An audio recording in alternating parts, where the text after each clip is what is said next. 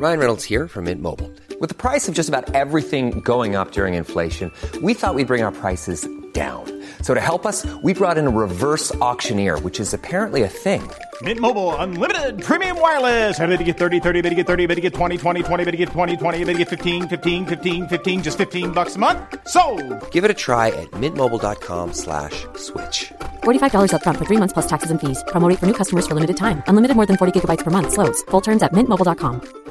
Mom deserves the best, and there's no better place to shop for Mother's Day than Whole Foods Market. They're your destination for unbeatable savings, from premium gifts to show-stopping flowers and irresistible desserts. Start by saving 33% with Prime on all body care and candles. Then get a 15-stem bunch of tulips for just $9.99 each with Prime. Round out Mom's menu with festive rosé, irresistible berry chantilly cake, and more special treats. Come celebrate Mother's Day at Whole Foods Market. Many of us have those stubborn pounds that seem impossible to lose, no matter how good we eat or how hard we work out. My solution is PlushCare. PlushCare is a leading telehealth provider with doctors who are there for you day and night to partner with you in your weight loss journey. They can prescribe FDA-approved weight loss medications like Wagovi and Zepbound for those who qualify. Plus, they accept most insurance plans. To get started, visit plushcare.com slash weight loss. That's plushcare.com slash weight loss.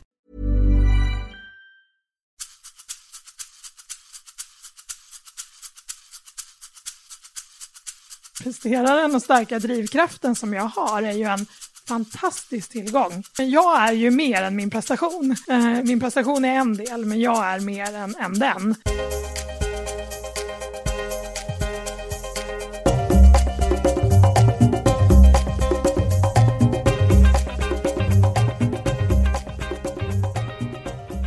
Hej och varmt välkomna till Karriärpodden.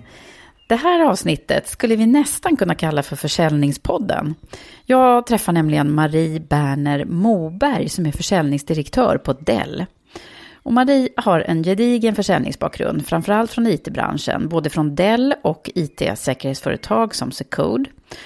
Marie är passionerad kring försäljning och har även jobbat som säljkonsult på Mercury International och utbildat i försäljning. Så här kommer vi också få en hel del idéer och tips tror jag. Marie delar med sig av sin egen resa och hur hon har arbetat med sig själv och utvecklat sig genom att tidigt utbilda sig inom ett område inom psykologin som heter psykosyntes för att lära sig hantera sina prestationskrav, bland annat. Häng med och lyssna och låt dig inspireras. Och så vill jag som vanligt tacka mina samarbetspartners Blocket Jobb och Stepstone som är mötesplatserna för dig som vill utvecklas i din karriär.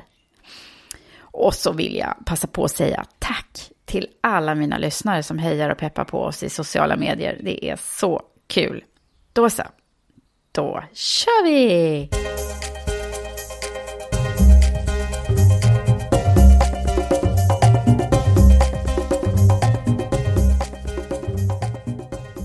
Hej Marie!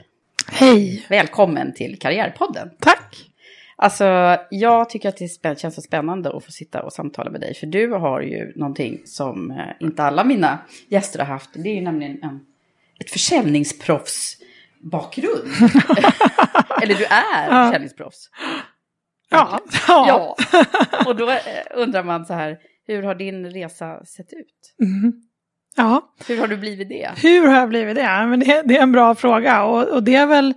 ehm, jag, hade ju, jag gick ju tekniskt på gymnasiet och så skulle jag bli civilingenjör, det var min plan.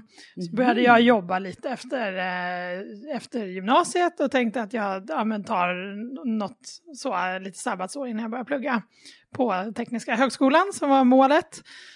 Eh, och då var jag lite runt på olika bolag men kom till ett läkemedelsföretag där jag började i receptionen och sen var jag en sväng på ekonomiavdelningen.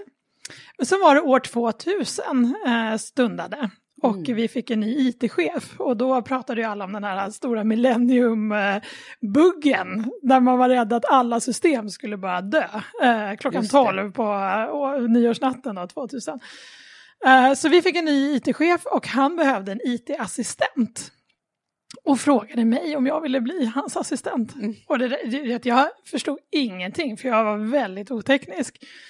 Men blev ju glad över frågan och tänkte att ja, men det kan jag väl eh, testa.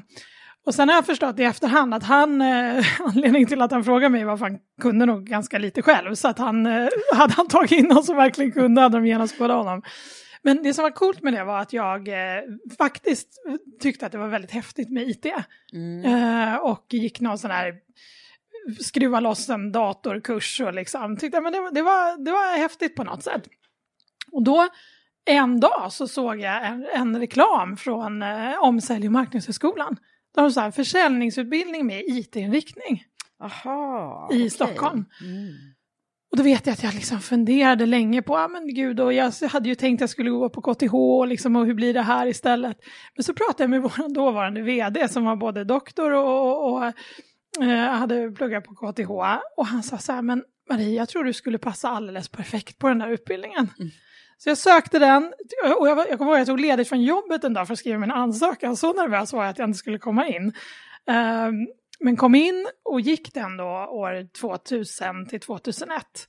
Vilket jag tyckte var en fantastisk eh, utbildning för det kombinerade teori från Handelshögskolan i Umeå med praktik. Mm. Vi hade ju försäljningscoacher, försäljningskonsulter som var inne och pratade med oss och då tror jag att jag kände att försäljning det är liksom, tänk att man kan påverka med ganska enkla medel ehm, på ett positivt sätt eh, mot en bestämd riktning som jag tycker definitionen av försäljning är.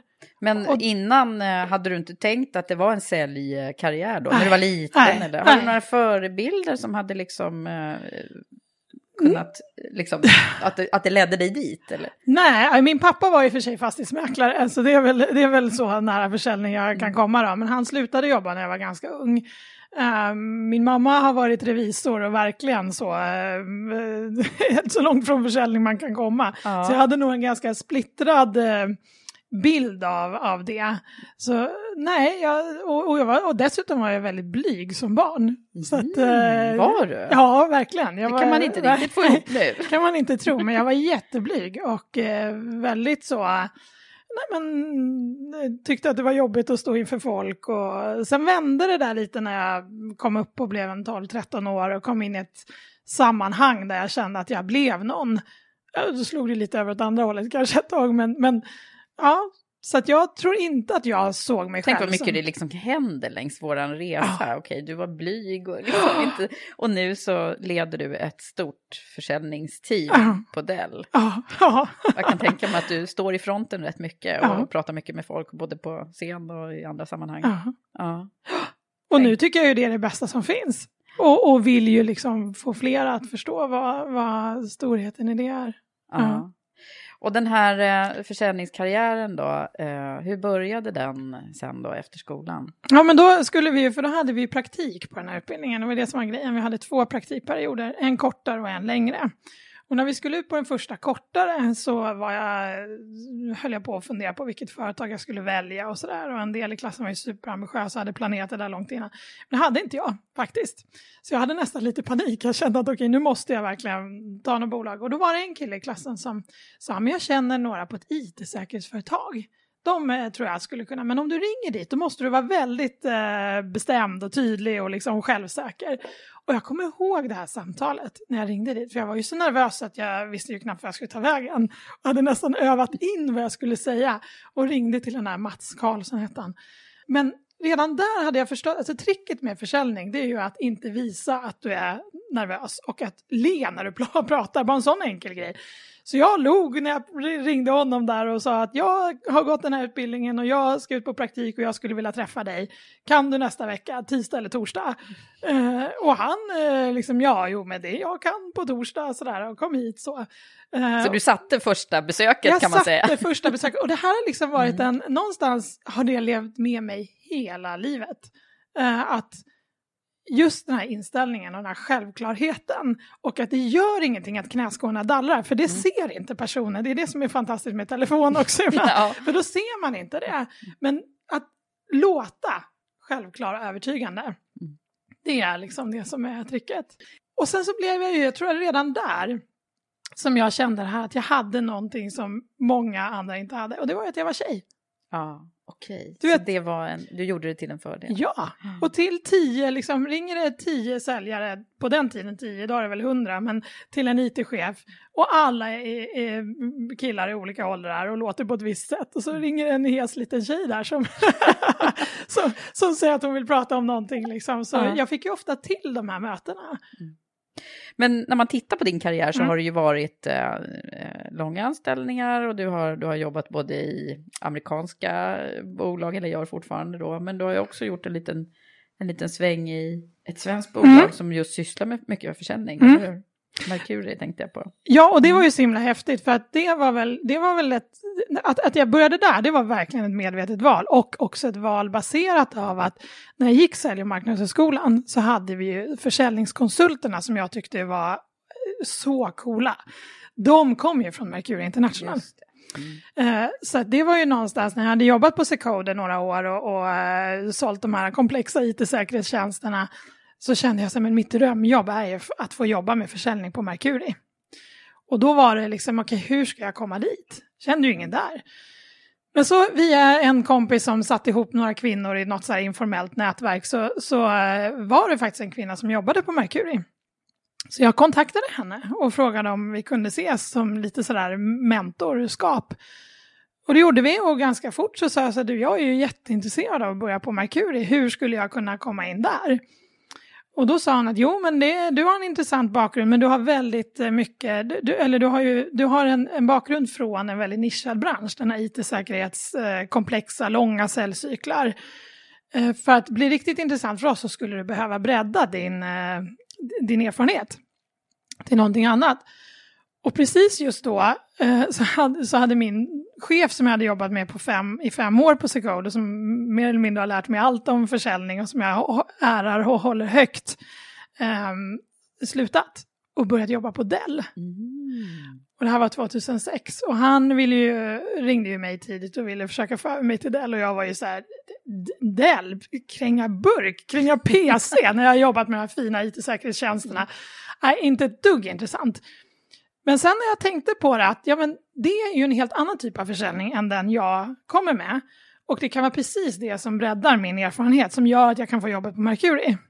Jaha, så det skulle liksom leda till Ja. Mercury det Ja, här? Mm. Så det var lite så här, det var lite, det var väl lite eh, på något sätt, jag ska inte säga fulspel var det verkligen inte för jag gick ju all in på Dell, men det var verkligen, det var, det var ett sätt för mig att komma till mitt, mitt drömjobb som jag trodde skulle vara då Mercury. Eh, Så jag började på Dell och var väl bara där i ett och ett halvt år. Eh, Så det här var första svängen på Mm. Dell, just det. men blev ju helt golvad av den energin. Som, jag kommer ju från ett litet svenskt bolag, så vi hade varit 40 personer, liksom, it-säkerhetskonsulter. Inget ont om dem, men de inte de mest energiska människorna alltid. Eh, och ehm, det var en fantastisk skola, men så kom jag till Dell, liksom 200 säljare på ett öppet säljgolv och det klingade klockor och det var Ja, fart och fläkt och liksom och, och, och människor i min ålder då och väldigt så eh, framåt och drivet och mycket energi. Och jag kände ju så här, wow! jag tyckte det var jättekul. Eh, och den försäljningsbakgrunden jag hade där var liksom ett okänt varumärke. Eh, jag var tvungen att skapa ett behov hos kunderna, eh, långa säljcyklar. När jag omsatte det på ett bolag som Dell, som var ett känt varumärke med en produkt som många behövde, så min försäljning gick ju så här. gick ju jättebra. Ehm, vilket jag tyckte, det var ju kul. Mm, just det, då, blir, då föder det ju också glädje då och, Ja, men och visst. framgång. Mm. Och, och just det här att jag verkligen kunde känna att, eh, för det jag var rädd för när jag började på Dell, jätterädd, det var ju, för det berättade han då, Per som var min eh, förra chef som eh, rekryterade över mig, att du vet att på Dell här kommer det ut resultatrapporter varje dag. Och jag var ju så här, på Secode, jag hade ju inte ens en budget att jobba mot, för att vi, liksom, vi visste inte hur vi skulle budgetera. Och jag tänkte, men gud, det kommer ju stressa sönder den. Men för mig blev det en trygghet och en tydlighet. För att någonstans visste jag att ja, men gör jag mina insatser, all, all, försäljning handlar verkligen om att göra sina insatser. Gör du insatser och har tillräckligt med kompetens för att kunna göra insatserna, då kommer du nå ett resultat. Det är liksom en formel som, som fungerar. Och när jag gjorde mina insatser då, på samma sätt som jag gjorde på Secode, men där kanske motståndet var lite lägre på marknaden och där jag kom in med liksom en, en, kompetens om en annan typ av försäljning som jag kunde använda i det här då som då var lite mer transaktionellt och enklare försäljning. Så, så, så blev det ju också himla lätt för mig att kunna se att av vissa dagar toppade jag de här resultatlistorna. Då kunde jag känna mig nöjd för första gången. Mm. På Code kunde jag alltid göra mer. Eftersom du inte hade ett mål och om man har en stark eh, presterare i sig som vill prestera så kan du alltid göra lite bättre. Men här fick jag ju helt plötsligt en måttstock som sa att ja men kolla, nu ligger jag ju bra till. Eh, och sen så om jag inte låg bra till, ja, men då visste jag, då nu behöver jag öka på insatserna. Mm. Så jag gillade det, det jättemycket. Bra. Mm. Men sen då när jag hade varit där i kanske ja, åtta månader, nio månader. Jag fortsatte ju träffa den här kvinnan från Mercury. Då kommer jag så väl ihåg, då frågade hon mig liksom, hon bara, ja men hur är det på den? Ja men det är jättekul, så jag, för det tyckte jag verkligen att det var. Ja men, men kan du det där nu alltså? För nu är vi nog mogna och börja prata med dig från, från Mercury. Eh, så det är superspännande. Och eh, ja, det vill jag faktiskt också berätta, för det var ju en, en lite märklig grej, för då fick jag ju det här intervjun då med försäljningschefen på Mercury som var ju mitt absoluta drömjobb. Och veckan innan jag skulle på den här intervjun fick jag reda på att jag var gravid. Ah. Och jag kommer ihåg att jag liksom kände så här, shit, hur gör jag nu? Um, jag gick på intervjun på Mercury, uh, den gick jättebra, de ville gå vidare med mig i processen och hade en otroligt, uh, jag som med alla de andra jobben hade jag ju fått uh, mer av bara en intervju. Här var det ju en strukturerad rekryteringsprocess med externa företag och heldagstester och allt vad det var. Men eh, berättade du då att du var gravid? Ja, det var ju det som var mm. grejen. För jag mm. först, först ja, men jag hade väl en eller två intervjuer. Sen när de sa att de ville ta mig vidare till den här externa testen, då kom jag ihåg, då ringde jag upp på försäljningschefen och så sa jag att jag måste berätta en sak och jag vill träffa dig. Jag är supernervös. Uh, och hon har ju efteråt sagt att hon verkligen så vad, vad, vad, är det hon kommer vilja berätta liksom, eftersom hon verkligen vill träffa. Så hon stod på sig så. Men uh, sen när jag kom dit då så uh, och, och, verkligen berättade för henne att jo, och och jag var ju så nervös för du vet, det här var verkligen, här satt ju jag och skulle få mitt drömjobb. Hade fått den här chansen. Och så skulle liksom jag då säga det, så många kvinnor tror jag kan vara lite nervös för. Uh, och så sa jag det att, vet du, jag vill bara berätta att jag är gravid. Och hennes reaktion var ju bara, men vad fantastiskt! Grattis sa hon! Ja. Och jag vet att jag liksom satt där och nästan inte förstod vad som hände. Så jag, jo men det blir ju konstigt. Så, men, eh, och det här var ju på, på våren 2007 och jag skulle ha barn på senhösten. Då. Men hur tänker du, sa hon, hur länge liksom har du tänkt att du vill vara hemma? Ja, men ett år, säger jag. Då gör vi så här, tycker hon, sa hon, att då, då fortgår vi med rekryteringsprocessen nu. Så vi gör hela processen eh, och eh, liksom, så att vi vet att okej, okay, vill vi anställa eller inte. Vi kan inte anställa dig innan, innan på så lång förväg, men så håller vi kontakten under din föräldraledighet. Och, och, och det gjorde vi. Ah, och så sen att, blev det så att du började efter då? Alltså. Ja. Så att Vad jag, proffsigt. Så proffsigt. Ah. Så jag började på Tyras ettårsdag. Ja. Mm. Ah. Vad häftigt. Och vad fick du göra där då? Som, var det så där bra som du hade förväntat dig? Jo, men både och. Då fick jag ju bli säljkonsult. Jag skulle hålla säljutbildningar och, eh, men, och affärsskolor. Eh, men även sälja in dem själv. Så det var väl det som var det tuffa med det jobbet, att du skulle både leverera, som många konsultroller, men också sälja. Och jag har ju en sån stark eh, säljdrivkraft, så för mig blev det, då kunde jag hålla utbildningar måndag till onsdag och sen hade jag fullt av kundbesök torsdag, fredag. Och sen kom jag hem fredag kväll och så bara just det, på måndag ska jag vara i Växjö klockan åtta och hålla en utbildning. Och då fick jag jobba på helgen och mm. förbereda det. Så det var... Slitigt och så var du nybliven mamma då? Ja, mm. med små barn hemma och eh, men fantastiskt lärorik period. Och jag tror att jag är ännu mer på Merkur i och med att då jobbade jag med väldigt många olika branscher. Jag hade en affärsskola för ett bolag i bemanningsbranschen, jag jobbade med fastighetsmäklare, jag jobbade med banker, eh, få kundmedarbetare på banker att, att förstå fördelen med försäljning. Och då ska vi dra nytta av dig här nu Marie, tycker jag i podden. Eh, vad är, vad är det som är den optimala säljaren då? Hur ska man vara? Förutom det här med att man, att man ska vara intresserad av personen. Vad, vad är det mer som är... Jag tror man behöver tre verkligen så delar som är superviktiga. För det första behöver du ha ett driv. Du behöver vilja liksom göra, du behöver vilja eh, skapa ett resultat och du behöver ha en drivkraft kopplad till det. Du behöver inte ha en omänsklig drivkraft kopplad till det, men du behöver ha någonting, liksom, att du vill kunna påverka ditt eget resultat.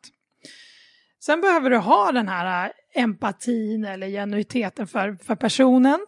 Människor gör affärer med människor man tycker om. Mm, just det.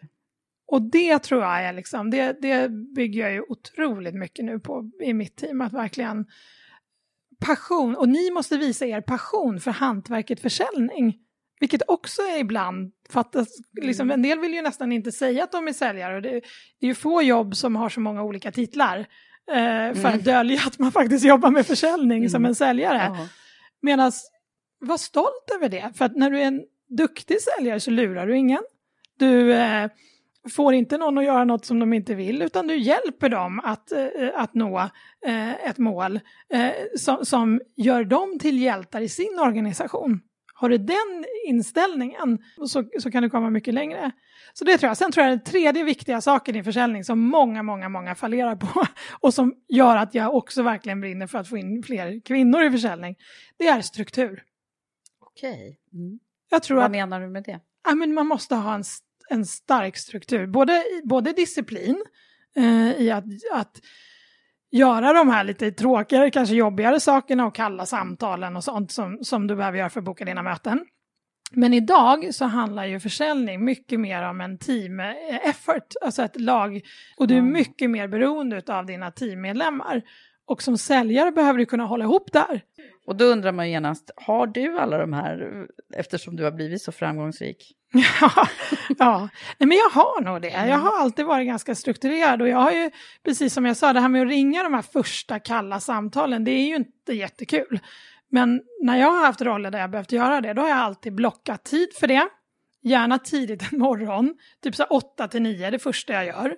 Eh, och så börjar jag peppa redan hemma, för det, det, det är liksom det här, du måste, ha en, du måste komma lite i rätt känsla. Så att jag kunde börja peppa redan hemma. Ett av de första mötena som jag bokade, då hade jag också, eh, det var på det här första lilla IT-säkerhetsföretaget jag var på, och skulle jag ringa mitt första samtal och försäljningschefen där sa till mig så här, nu vill jag att du åker hem Marie. Och så tar du på dig en kavaj och så tar du på dig lite läppstift och så ställer du framför spegeln och så ser du jäkligt glad ut när du ringer. Och jag tänkte, det lät ju inte klokt. Men jag tänkte, men jag gör det liksom. Jag vågar väl inte säga emot, liksom. han var ju min chef då. Så jag åkte hem och gjorde det där och ställde mig framför spegeln.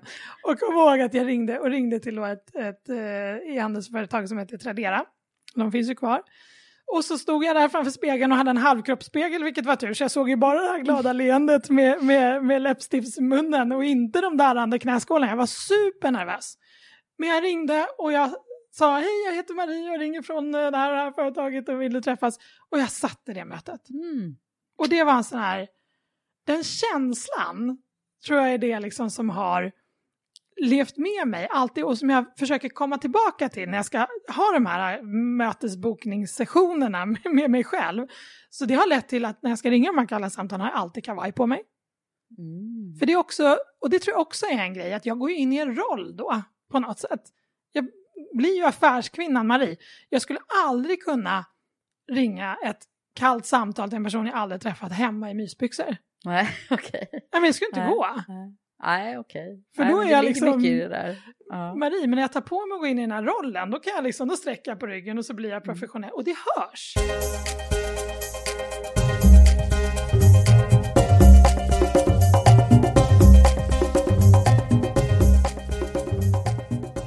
Men du, jag tänker på det här med, med, jag har ju också jobbat mycket med försäljning och många säljare. Så vad, vad, det är ju, det krävs ju ett väldigt, ett, en, en stark inre drivkraft också för Mm. att liksom bli lyckosam som säljare. Mm. Man måste liksom ha en motor igång på något sätt. För det Mm. är väldigt lätt att liksom gå ner i varv om man har misslyckats med några, Mm. sätta några möten eller några Mm. affärer som inte har gått bra. Hur, hur är det med din drivkraft då? Vad, vad liksom, kan du härleda var den kommer ifrån? Ja, gud. Nej, men jag, den, absolut. Eh, och jag har ju fått jobba mycket med den. Jag är ju typiskt, tror jag, en duktig flicka. Eh, Mm. Som har haft eh, höga krav på mig själv i, i skolan. Och jag men, kommer från en familj som, jag har inga syskon. Så jag var ensam barn, Ehm, levde med pappa då, den här fastighetsmäklaren, men som blev, pappa blev sjuk ganska tidigt, sjukpensionär. Mamma, den samvetsgranna revisorn. Ehm, Och faktiskt inte ett jätteväl fungerande hem där mamma och pappa nog hade blivit lyckligare på varsitt håll. Okay. Men mm. höll ihop på grund av mig. Mm. Uh, och det är ju ett tungt ansvar att bära som, som liten flicka. Hur, hur var det då när du var liten och sådär, när du växte upp? Ja, jag var ju ganska blyg som jag sa, ganska ensam. Um, det här har varit med om tuffa tjej, tjejer, hur tuffa och hur jävliga vi kan vara mot varandra. Jag kände liksom inte, jag hade inte direkt någon bästis utan det var olika ehm, bästisar och perioder fanns det ingen bästis där. Jag hade stor fantasi och jag var väldigt lillgammal i och för sig och läste mycket och skrev mycket och sådär. Så jag upplevde mig på ett sätt inte ensam, tror jag, som liten. Men när jag kom upp i liksom mellanstadie och högstadie där så, så kände jag det. Så kom jag in i ett sammanhang inom orienteringen, faktiskt. Mm. Där jag blev någon och där jag liksom där folk ville vara med mig och då utvecklade jag ju väldigt mycket den här egocentriska mm. människan som blev hög på all uppmärksamhet och bekräftelse. Um, Men den föddes där då alltså? Ja, den föddes mm. där. Mm. För att om du inte har haft den och sen helt plötsligt så får du den så blir ju det liksom helt fantastiskt. Och jag kommer så här, kom ihåg, jag liksom, det var ju på den tiden innan man hade sociala medier och mobiltelefoner. Så vi hade ju fast telefon hemma.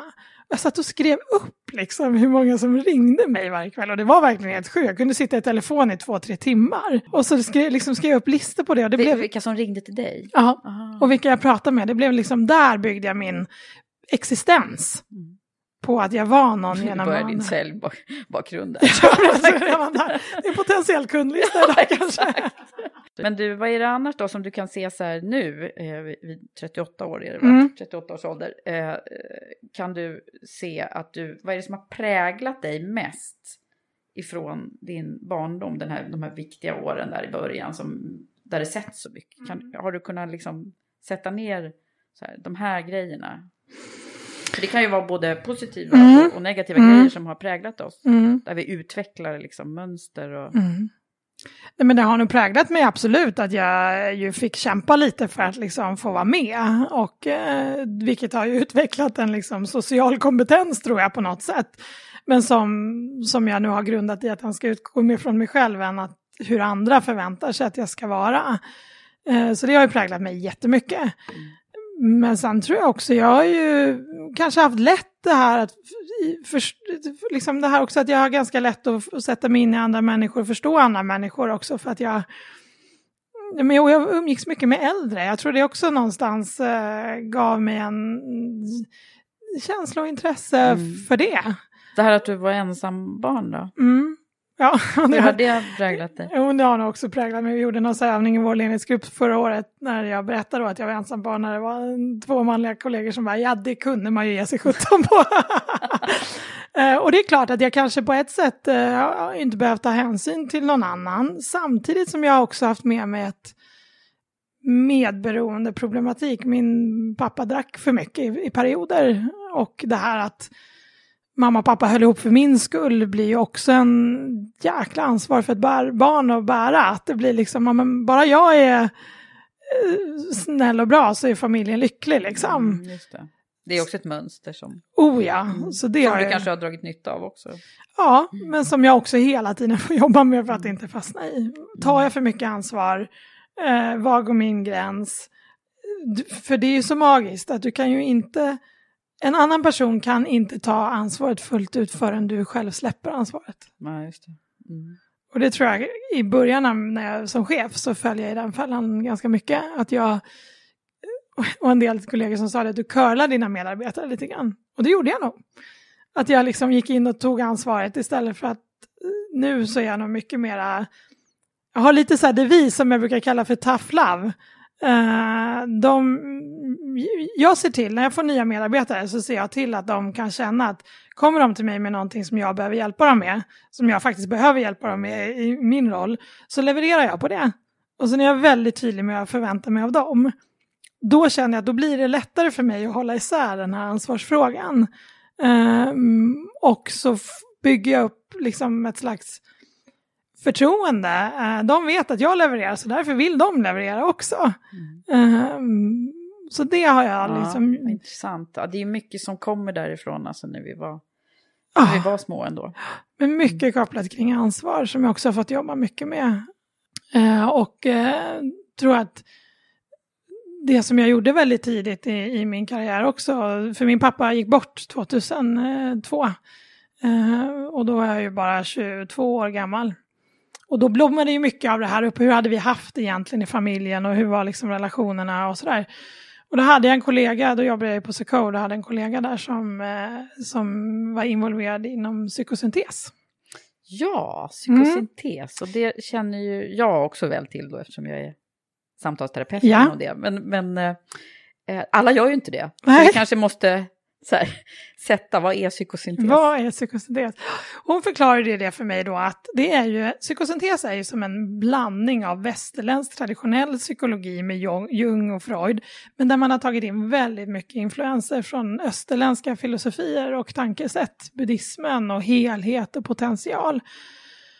Och kan vi säga att det var väl egentligen inte, jag, jag tyckte det lät ju spännande och när hon pratade om det här så tyckte jag, jag blev väldigt fascinerad av sättet som hon berättade om psykosynteserna man hade gjort för henne.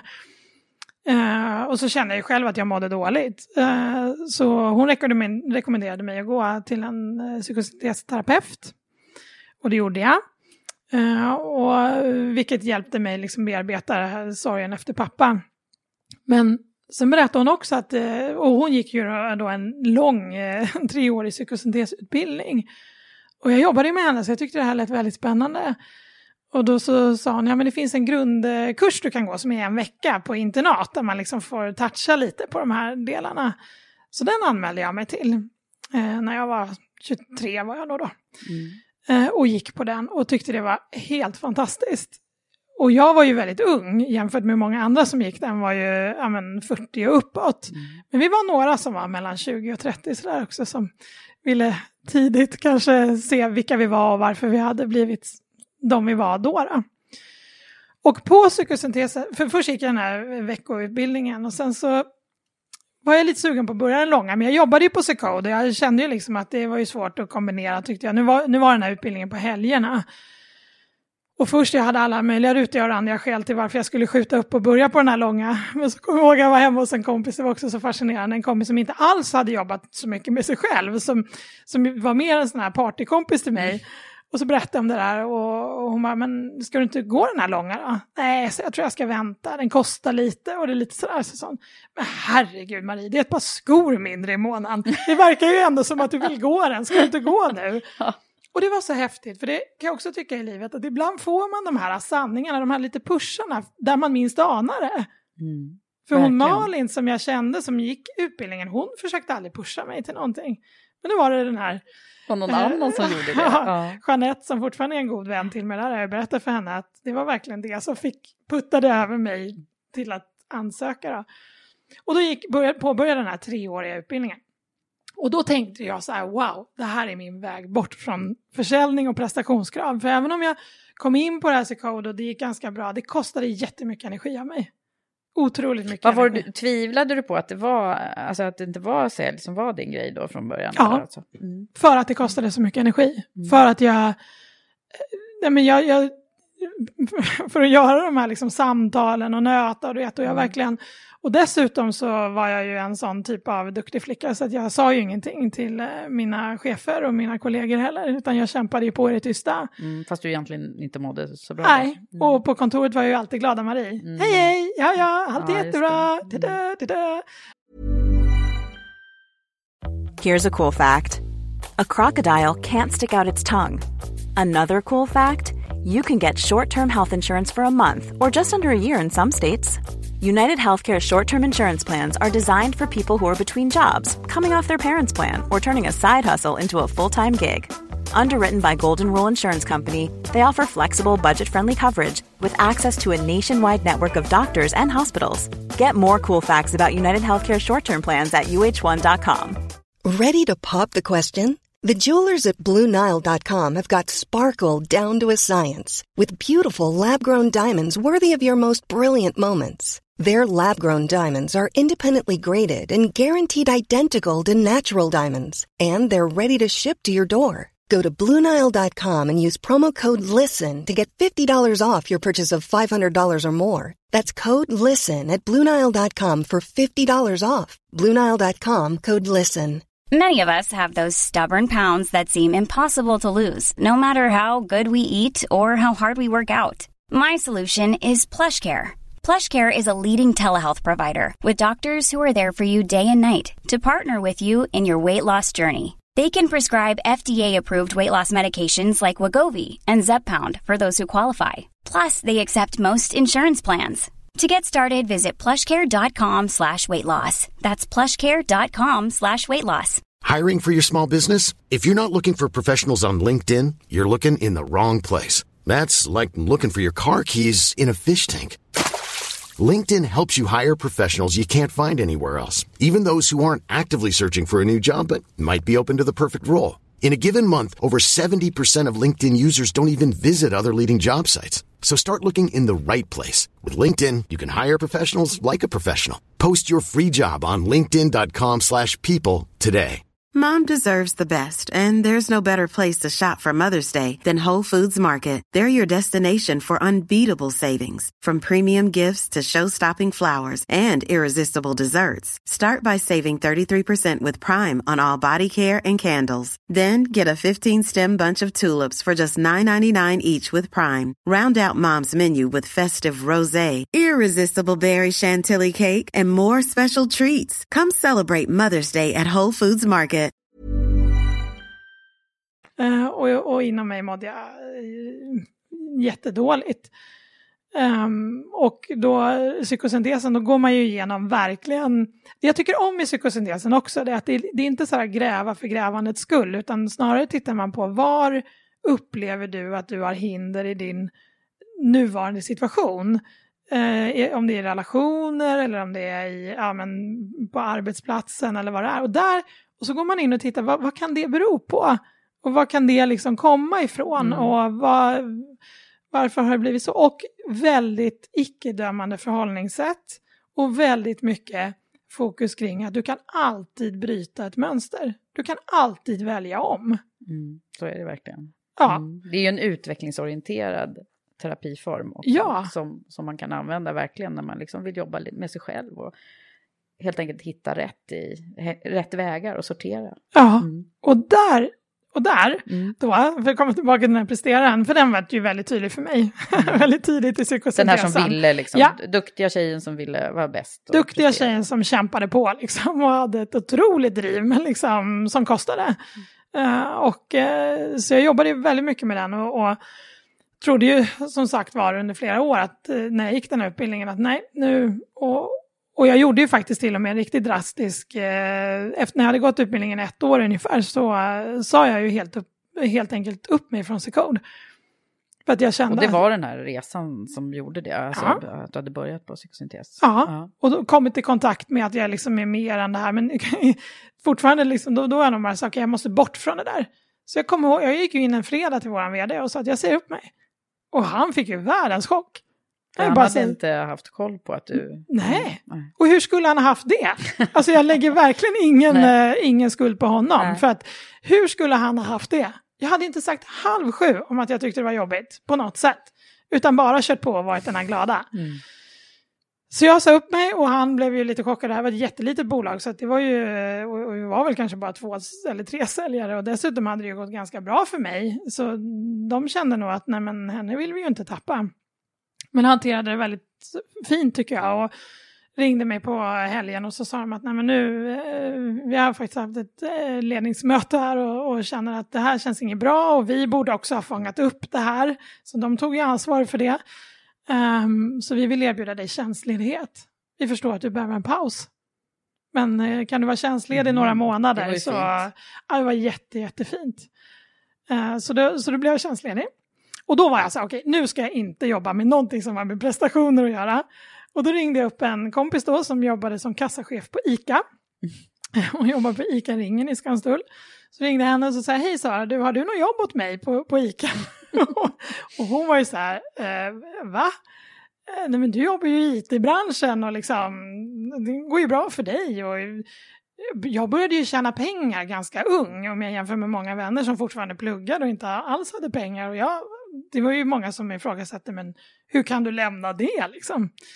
Så sa nej, men jag vill göra något, så jag vill ha ett vanligt jobb där, där jag slipper prestera. Ja, jag har en kassatjänst om det är det jag kan erbjuda. Det blir perfekt, så jag. Och så började jag där. Mm. Och de två första veckorna kommer jag också ihåg att jag verkligen var tänkte så här, gud vad fascinerande, tänk vad man kan göra en människa glad bara genom att bemöta dem med ett hej i kassan. Ja, du började liksom sälja som tusan där i kassan? Ja men typ.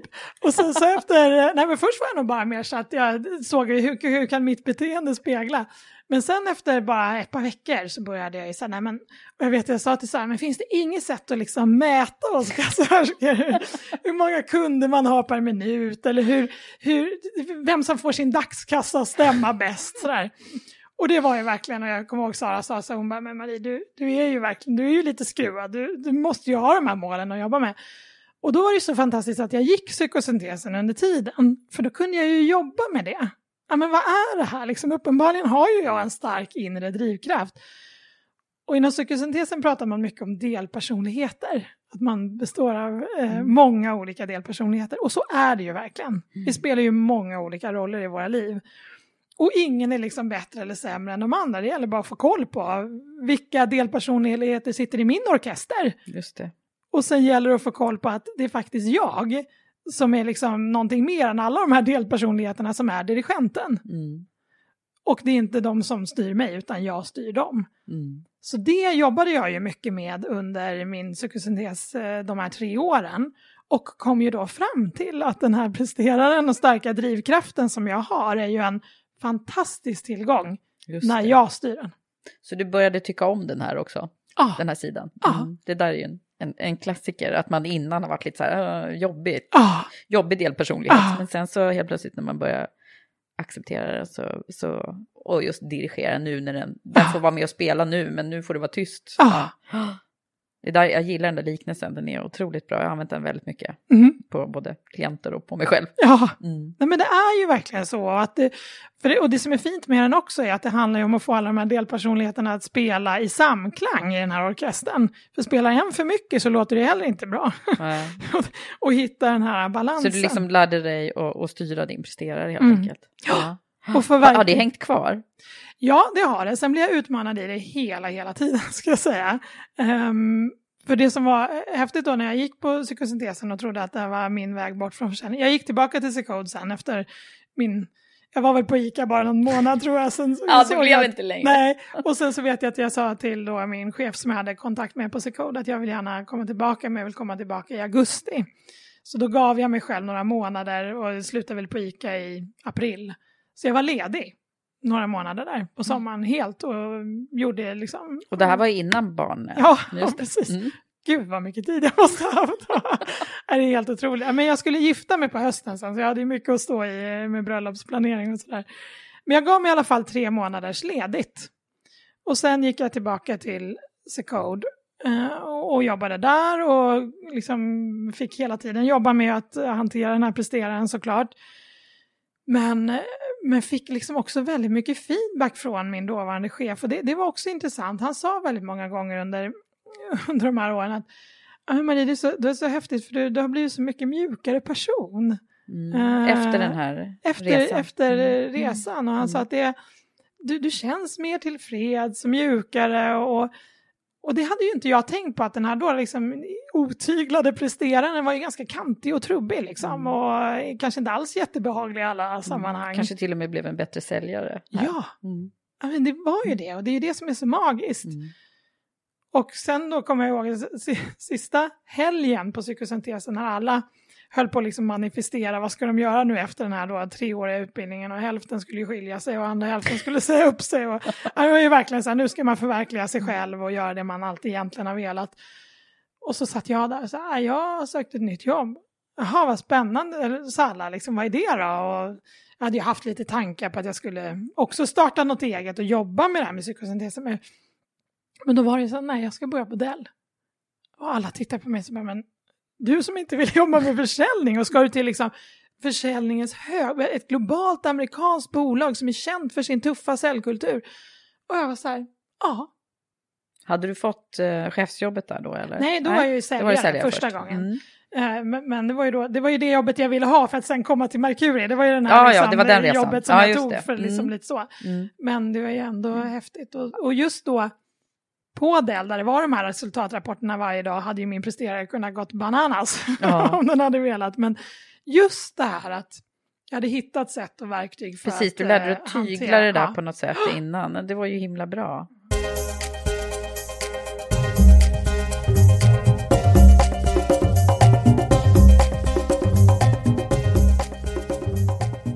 Men du, Marin, om man nu skulle kika på din... eh, vi hinner ju inte gå så djupt in på varje moment Nej. du har gjort, men du, du kom ju tillbaka till Dell och, och där du är nu. Mm. Då, och har ju gått en, en chefskarriär här också. Mm. Hur gick det till då? Att du, du fick, blev promotad till ledare? Mm. Ja, men det hände ju också under min föräldraledighet, min andra föräldraledighet. Eh, Mina föräldraledigheter har verkligen varit... De verkar vara eh, kanon för ja, dig. de verkar Ja. vara kanon. Och det vill jag också verkligen inspirera kvinnor till, att Mm. föräldraledigheter kan vara något väldigt positivt. Och att verkligen ta tillfället att reflektera, vad vill man göra? För det gjorde jag under min andra föräldraledighet. Då hade jag ju varit på Merkur i tre år och det här roliga jobbet men som också var rätt slitigt. Och jag insåg att nu får jag till barn och jag vill inte vara borta så mycket. Jag tycker om att jobba men jag vill inte vara bortrest så mycket. Och då var det många i min omgivning som sa, men herregud, borde inte du prova som försäljningschef? Eftersom du, liksom, du har ju 15 års försäljningserfarenhet själv. Och sen ledarerfarenhet fick jag ju när jag eh, höll de här grupputbildningarna. Och sen att jag har min psykosyntessida, eh, att jag tycker väldigt mycket om att eh, utveckla människor och få, få eh, varje person att bli sitt bästa jag är ju någonting som Mm. jag verkligen brinner för. Och då, först tänkte jag så nej men inte kan väl jag bli försäljningschef så, men så började jag sprida det där i mitt nätverk att jag var lite öppen för, och det är också så magiskt lite grann att när du på något sätt vågar sprida vad du vill och Mm. vara och var liksom öppen och lite sårbar i det på ett ödmjukt sätt så, så kommer det till dig. Mm. När, man liksom, när man uttalar någonting högt också. Ja. Det är då det händer saker. Så jag fick ju faktiskt flera erbjudanden från olika bolag. Och så hörde de av sig från Dell. Och först var jag så här, nej men binder done that lite grann, lite kaxigt. Men så träffade jag vår dåvarande vd. Och han berättade att det hade hänt massor på Dell sedan jag lämnade. Och att man nu var i en transformation till att, gå ett, till att bli ett mer lösningsorienterat bolag. Så han sa, vi behöver få in ledare med den erfarenheten som du har från din it-säkerhetsbakgrund med med komplexa säljcyklar och långa säljcyklar och sälja lösningar istället för produkter. Och då tänkte jag, jaha, men det är väl perfekt, tänkte jag. Då, eh, och, och dels var det det som jag tyckte var lockande. Sen var det också att många av de kollegorna som jag jobbade tillsammans med när jag var inne på Dell första gången, de hade valt att stanna kvar och göra sin karriär på Dell. Det tyckte jag var jättehäftigt. Om man, om man skulle titta på dig som ledare då, Mm. eller prata ledarskap generellt sett, sådär, vad, vad, vad är det för... Hur ser du på dig själv om vi börjar på det här? Vad, vad är det som är utmärkande för dig som, som ledare? Men jag tror att det som är utmärkande för mig är att jag har de här, att, att min bakgrund bygger på de här två tydliga komponenterna. Dels ren försäljning själv, eh, och där jag alltid har sysslat med liksom lite så här hardcore försäljning, alltså nykundsbearbetning, som är det tuffaste inom försäljning. Oavsett vilket jobb jag än har haft, både förra gången jag var på Dell var det nykundsförsäljning, när jag var på Mercury var det nykundsförsäljning. Så det, det är den delen som jag har så, eh, så min erfarenhet i. Men sen den andra är nog att jag har den här personlighetsutvecklingsintresset och att jag faktiskt har jobbat med mig själv i det. eh, Och har ett genuint intresse av att vilja utmana mina medarbetare att våga testa göra nya saker och se dem växa av det, vilket jag tycker är så häftigt. Och jag lägger mycket tid på det personliga mötet Just det. eh, och se individen. Men hur är det nu då? Du, du berättade i början av din karriär att du drog lite nytta av att du var tjej i en, Mm. en mansdominerad miljö. Men det är ju fortfarande alldeles äh, jätte, eh, för mycket tjejer eller killar i, Mm. i IT-branschen. Mm. Eller ja, för mycket kan man ju inte säga, men alltså, det är för lite tjejer kan Ja. man säga i alla fall. Fortfarande väl. Ja. Hur, hur, eh, hur jobbar du med det här och vad, vad, hur ser du på det? Är det, är det liksom, känner du dig ensam tjej? Nej, det gör jag inte. Eh, jag skulle vilja att det är fler tjejer, ja, verkligen. Och vi jobbar mycket med det på Dell. Och, och mm, jag har varit ute och pratat mycket på sådana här eh, kvinnliga IT-träffar och försökt promota verkligen tjejer att, och, och, jag skulle säga så här, jag vill ju få in fler tjejer till försäljning generellt och IT-branschen specifikt. Mm. och sen också att våga gå ledarskapshållet. För jag, jag tycker att jag har blivit otroligt väl emottagen eh, på, eh, ja, på den nu då, som kvinnlig ledare, både av mina manliga kollegor eh, på samma nivå och på nivåer högre. Och eh, nej men igen, jag, jag ser det som en fördel och jag tror ju väldigt mycket på dynamiken. Jag tror liksom inte att det blir heller inte bättre för att vi blir för många eh, tjejer. Och det var lite roligt nu när jag fick den här nya rollen så skulle jag ju tillsätta de här två säljcheferna som rapporterar till mig. Eh, och den ena är en kvinna. Eh, som, som har också gjort en fantastisk karriär på Dell från innesäljare och sen utesäljare och nu får hon ta över min gamla baby där, nykundsbearbetningsteamet som jag liksom har varit så stolt över. Det har hon fått ta över nu. Och då när jag skulle rekrytera den andra personen eh, som skulle ta över ett, ett, ett av de större segmenten då, hade jag faktiskt en del kvinnliga sökanden och så gick jag då till våran vd och så sa jag liksom att ja men har jag några kvinnliga sökande, det är ju jättekul, sa en man och så sa han Ja Marie, sa han, hur tror du dynamiken blir då om ni är tre kvinnor här? Mm.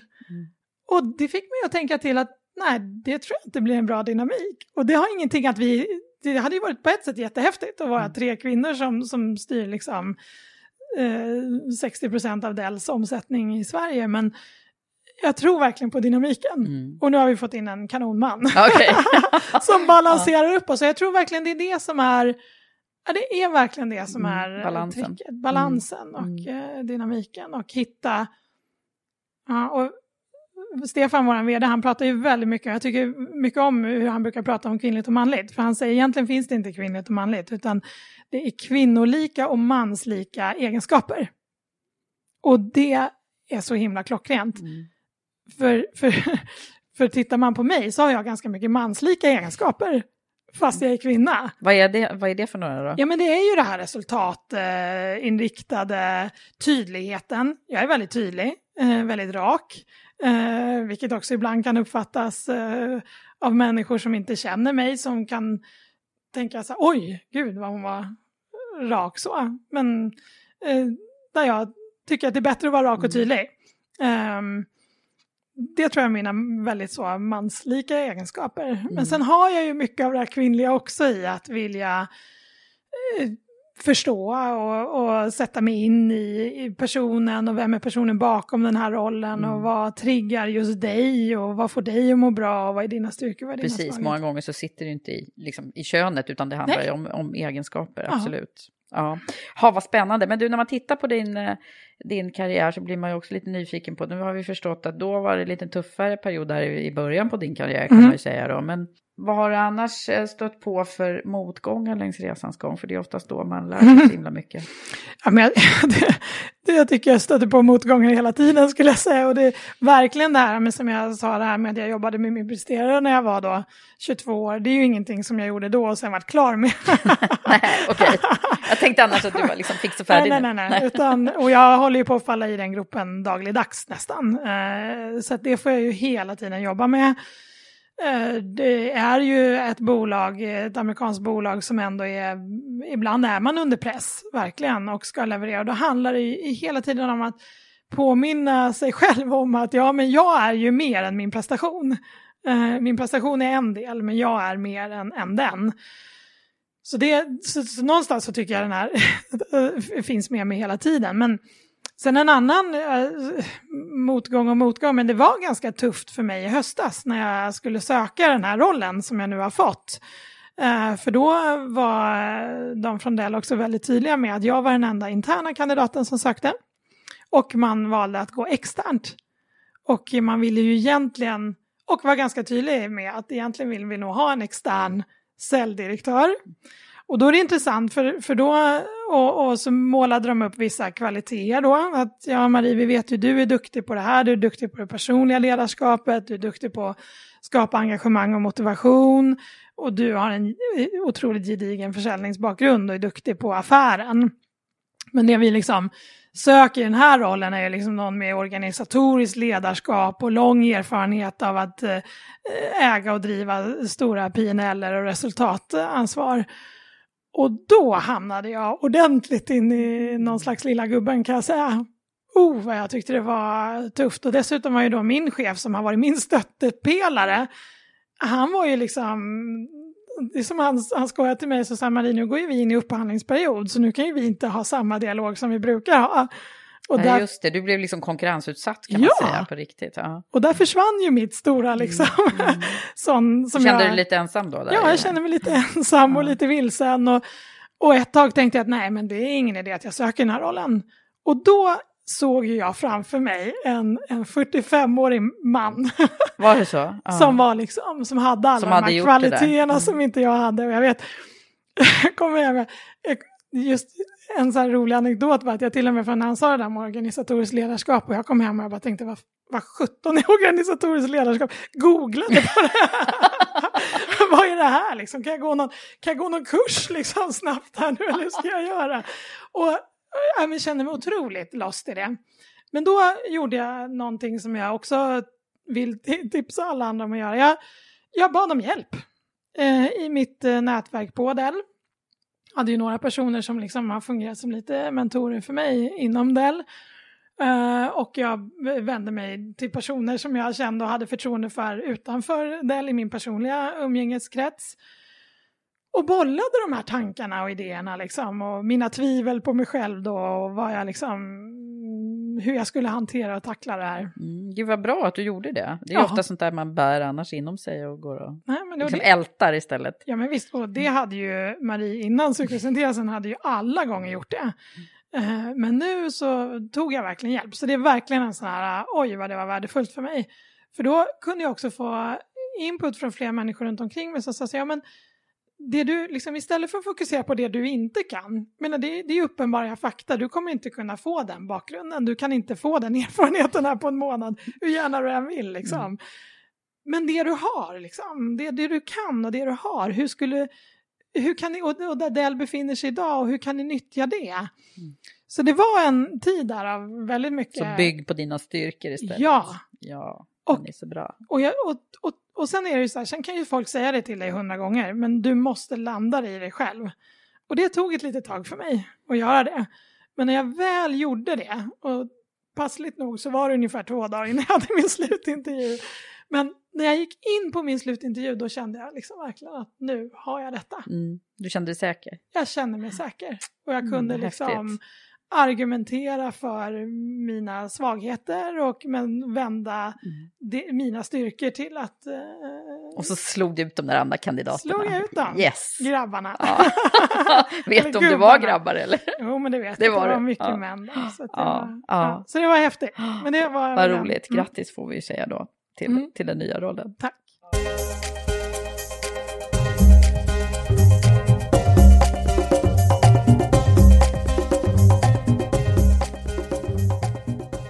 Du, eh, jag tänker på vad, vad är det för um, andra lärdomar eller tips så där som du vill dela med dig av till, till andra utifrån de erfarenheterna som du har dragit hittills i din karriär? Så där? Mm.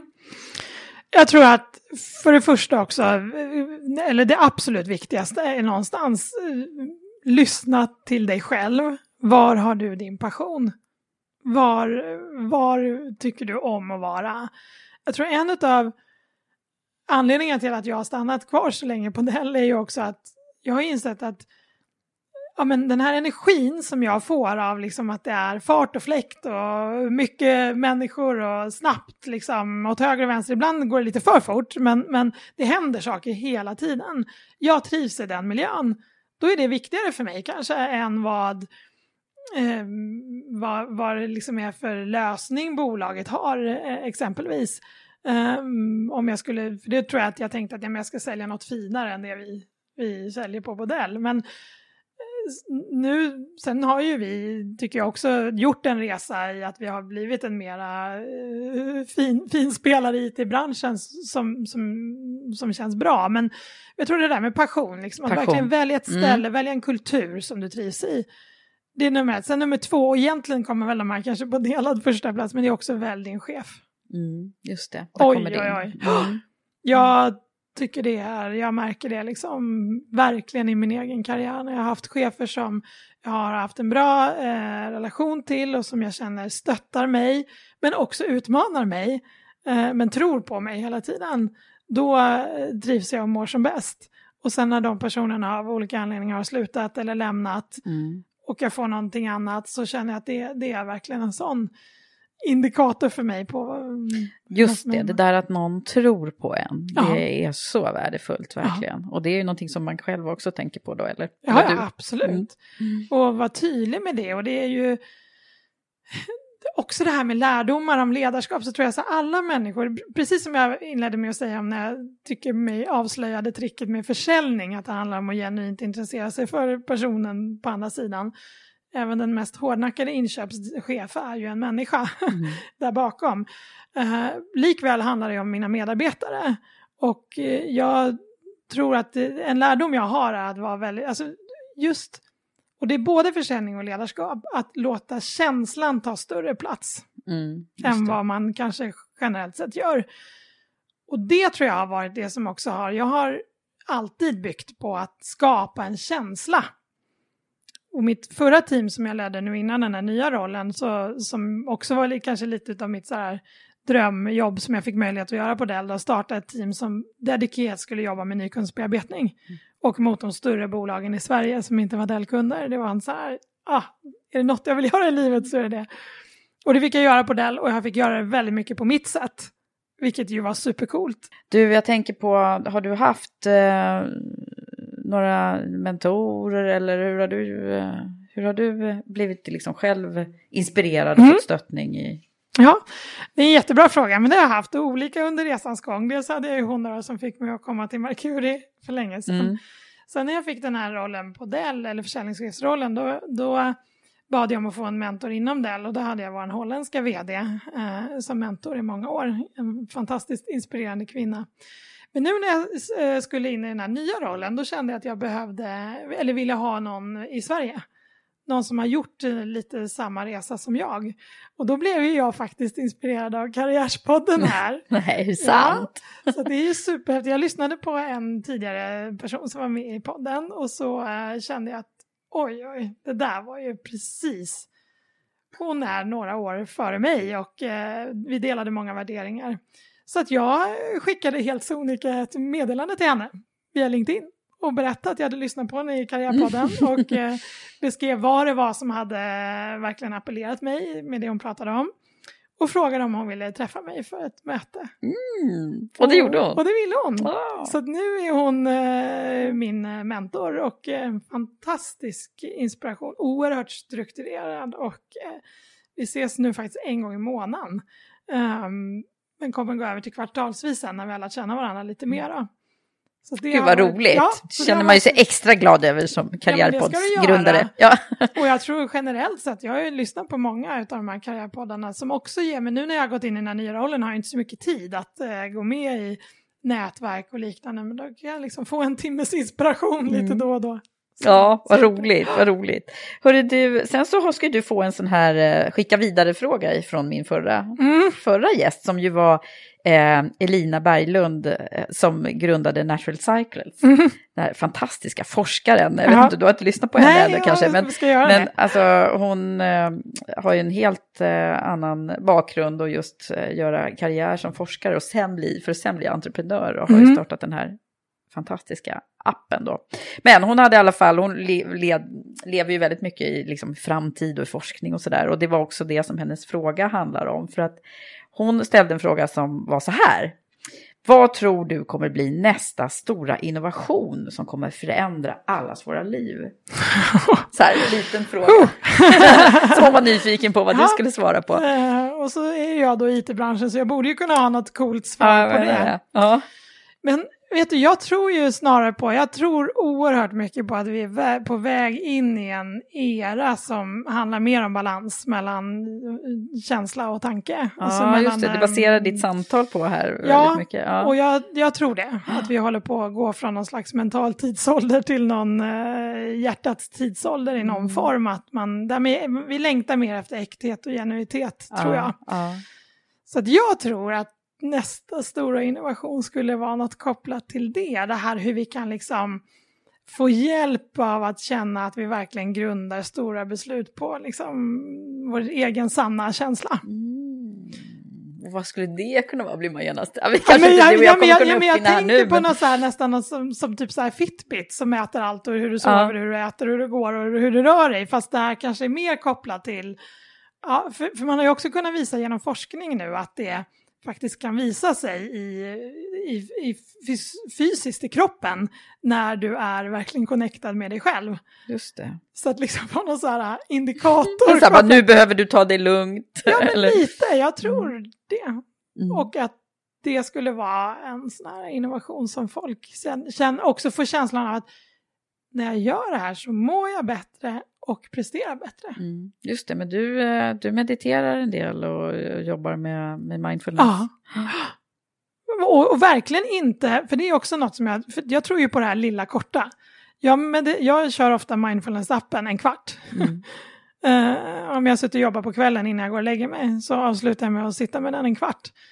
Och nu har jag gjort det så många gånger så att bara jag hör rösten på den här behagliga kvinnan som läser så går ju min kropp, den har vant sig att nu ska du slappna av. Ja, just det. Man lär sig att liksom skifta mellan ja. de här.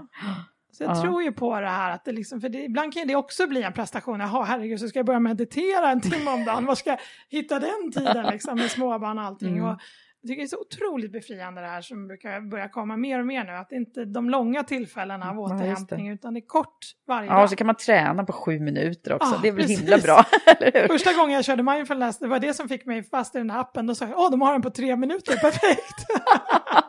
så körde jag den liksom, ja. tre minuter, det har man alltid tid med. Ja, vad härligt. Jaha, och så ska ju du få ställa en fråga också till nästa gäst, om inte du vet vem det är då. Nej. Um. Ja, men då skulle jag nog vilja fortsätta spinna vidare på det temat faktiskt. Mm. Och eh, då är min fråga, hur säkerställer du att du grundar stora beslut du tar på liksom en inre balans och en inre känsla? Mm. Gud, vilken spännande fråga. Ja. Det, det blir ju kul. ja, jag vet ju vem det är, men det vet inte du. Nej, Nej. Nej. men gud vad roligt. Mm. Du, eh, jag får tacka så jättemycket Marie över att du har tagit dig tid och, och varit här och snackat försäljning mm. och karriär och inre balans och mm. massa ja. bra saker. Ja. Tack så jättemycket. Tack, tack. tack.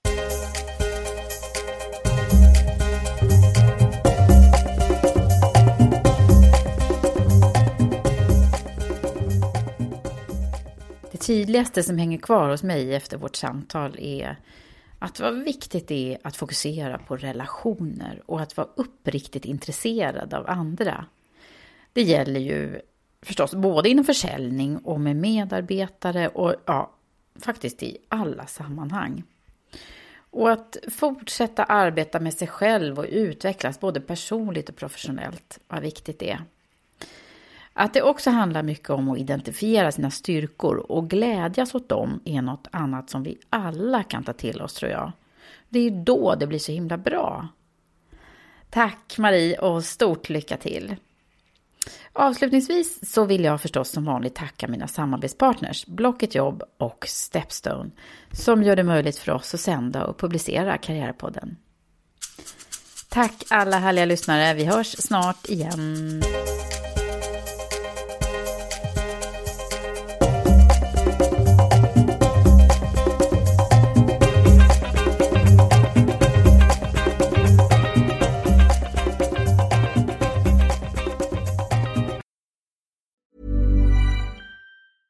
Planning for your next trip? Elevate your travel style with Quince. Quince has all the jet setting essentials you'll want for your next getaway, like European linen, premium luggage options, buttery soft Italian leather bags, and so much more. And is all priced at 50 to 80% less than similar brands. Plus, Quince only works with factories that use safe and ethical manufacturing practices. Pack your bags with high-quality essentials you'll be wearing for vacations to come with Quince. Go to quince.com slash pack for free shipping and 365-day returns. Mom deserves the best, and there's no better place to shop for Mother's Day than Whole Foods Market. They're your destination for unbeatable savings, from premium gifts to show-stopping flowers and irresistible desserts. Start by saving 33% with Prime on all body care and candles. Then get a 15-stem bunch of tulips for just $9.99 each with Prime. Round out Mom's menu with festive rosé, irresistible berry chantilly cake, and more special treats. Come celebrate Mother's Day at Whole Foods Market. Traffic jams, tailgating, pileups. Ugh, the joys of driving. How could it get worse? The federal government wants to have a say in what you drive. That's right. The Biden administration's EPA is pushing mandates that would ban two out of every three vehicles on the road today. Don't let Washington become your backseat driver. Protect the freedom of driving your way. Visit EnergyCitizens.org. Paid for by the American Petroleum Institute.